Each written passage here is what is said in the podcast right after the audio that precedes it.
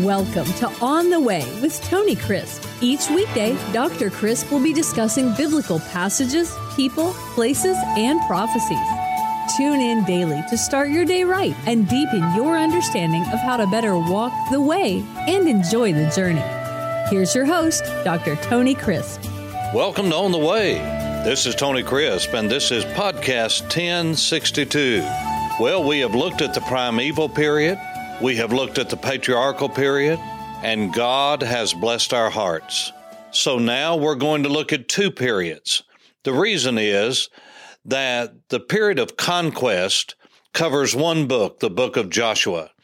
It is a period that covered 25 to 35 years at max, and it is the story of how God led the people over the Jordan River on dry land, reminiscent of the miraculous journey through the Red Sea.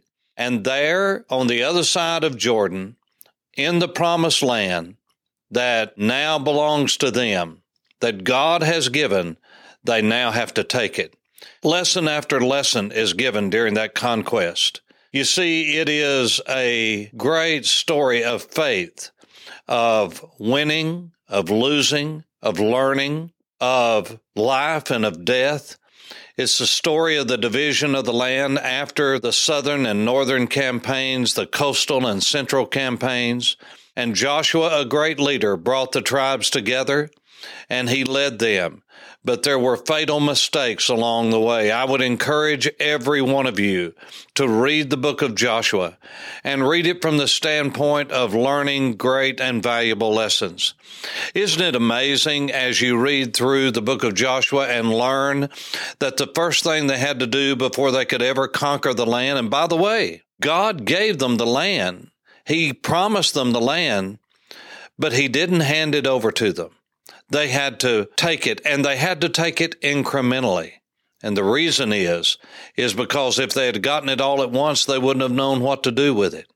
So they had to conquer incrementally so that God could lead them along the way.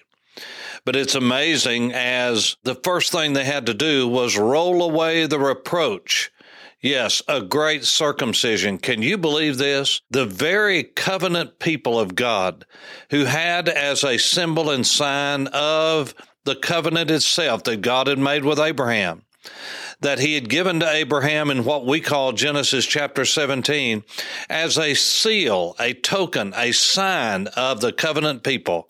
That's right. The males were to be circumcised showing that the foreskin of the flesh would be torn away, ripped away, cut away. God said, This is the sign and the seal of the covenant of my people. For 40 years, they had not kept the Passover. For 40 years, they had not kept the seal and sign of the covenant. They needed a fresh start, and God gave them one at Gilgal. Did it hurt? Yes. Was it painful? Yes. Was it something that had to be done? Yes. So many lessons here to learn. So much about how we walk with God. And sure enough, they hadn't even got in the land. But after just a few weeks in the land, they had the story of the Gibeonites. Not only the great conquest and the miraculous victory at Jericho and then the shameful defeat at Ai, but they dealt with the Gibeonites. They were easily fooled because they did not consort and counsel with God and they missed God. And the Gibeonites were a thorn in their flesh from that day forward. Yes, they served them, the Gibeonites served the children of Israel, but God said there'll be thorns in your side. You're going to have to take care of them because you didn't listen to me. You didn't seek my counsel. You didn't do any kind of searching of the will of God. You didn't seek my face. And because of that, you made a huge mistake. And so you read the great stories of conquest and then the division of the land and the end of that conquest, which would have been 1375. That's when I date the end of the time of battle. They didn't conquer all the land that God had given to them. They didn't take all the land, and because of that, they had to deal with the people of the land for years to come. But for a period of 1375 all the way down to 1051, you had the judges ruling. Now, the book of Judges is an ever repeating cycle. God would give rest to his people. And in rest and in contentment and in peace, the people would rebel. They would turn away from God and God would send retribution. An enemy would come in. It might be the Philistines. It might be the Midianites. It might be another people, sometimes from within. But God would send a leader so there would be rest for the people. Then there would be rebellion in that rest. And then the people would repent and call out upon God. God would send a leader in and the people would be restored. And then God would reconcile the people to himself. And then he would give them rest. And after a period of rest, they would rebel again. This is an endless cycle. And you say, well, how could these people that have been blessed so much be so flippant about walking with God the same way you and I are? God is so good to us. He's so merciful to us. He graces us with all that we don't deserve. But then, when everything's going well and we have a full belly and we are content and everything's going our way, it's just the time when we forget God. It's many times after our greatest victories that we have our greatest defeats.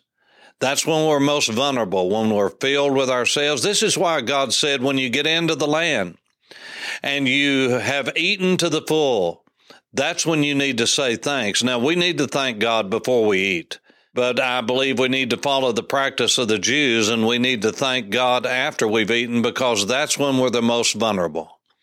That is when we are full and we're happy and we have a tendency to forget God. That's the cycle and the pattern of the book of Judges.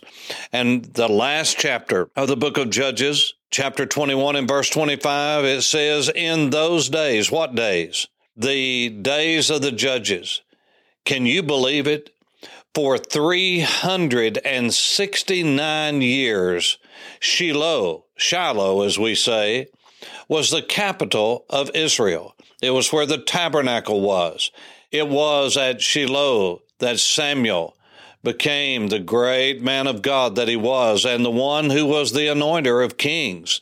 He anointed both Saul of the tribe of Benjamin and he anointed King David of the tribe of Judah, the son of Jesse. But the Bible says during the days of those judges, when God would raise up this one and then God would raise up that one, why did he have to do that? It says in verse 25 of chapter 21 In those days, there was no king in Israel, no leader, no one that rose to be the leader, and everyone did what was right in his own eyes. But it didn't end there. At the end of the book of Judges is a small book by the name of Ruth. Ruth means friendship. You know the story of Elimelech, Elimelech we call him, and Naomi, the pleasant one.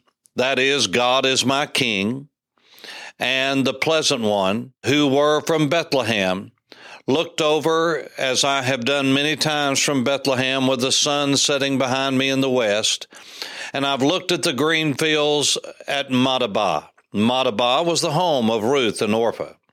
And it was the place where Elimelech and Naomi took their two sons, Malion and Chilion, Whiny and Piney. That's what those names mean.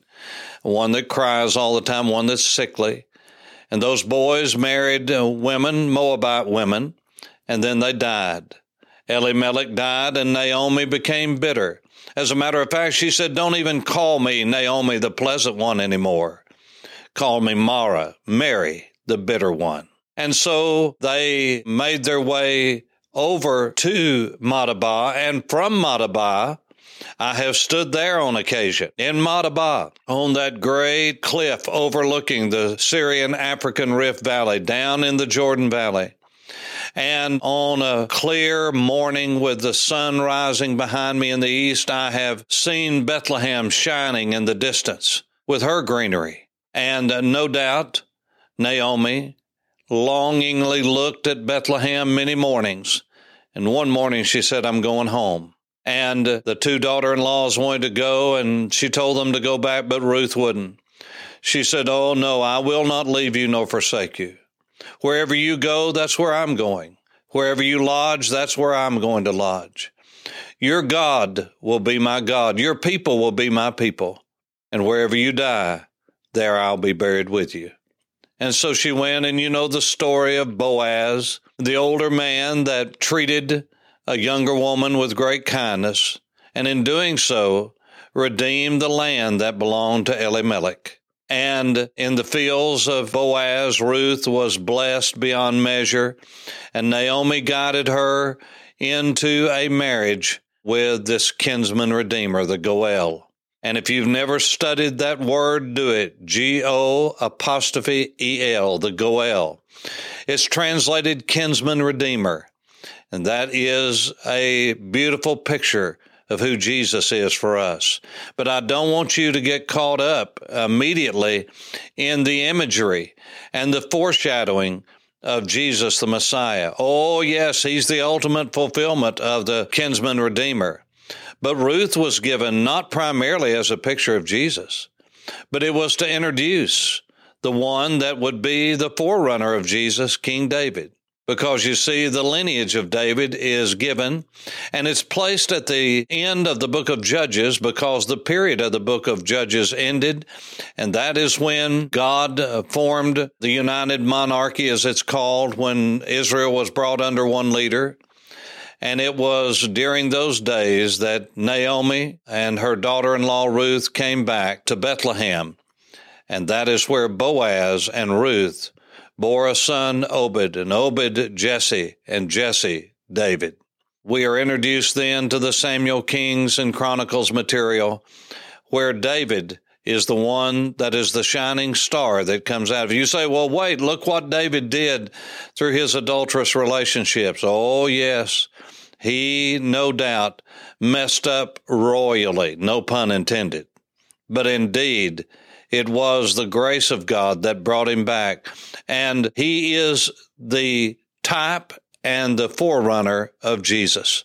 And he is the one through whom Jesus came.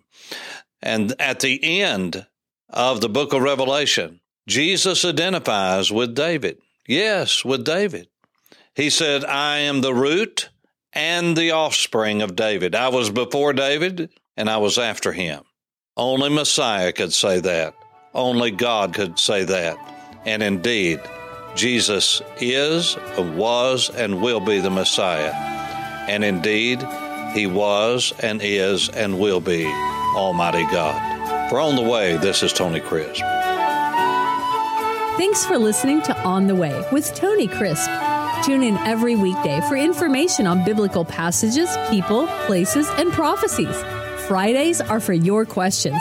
Email your questions to questions at tonycrisp.org, then just listen for your question to be answered on Friday's podcast. That's questions at tonycrisp.org. Thanks for listening and have a blessed day on the way.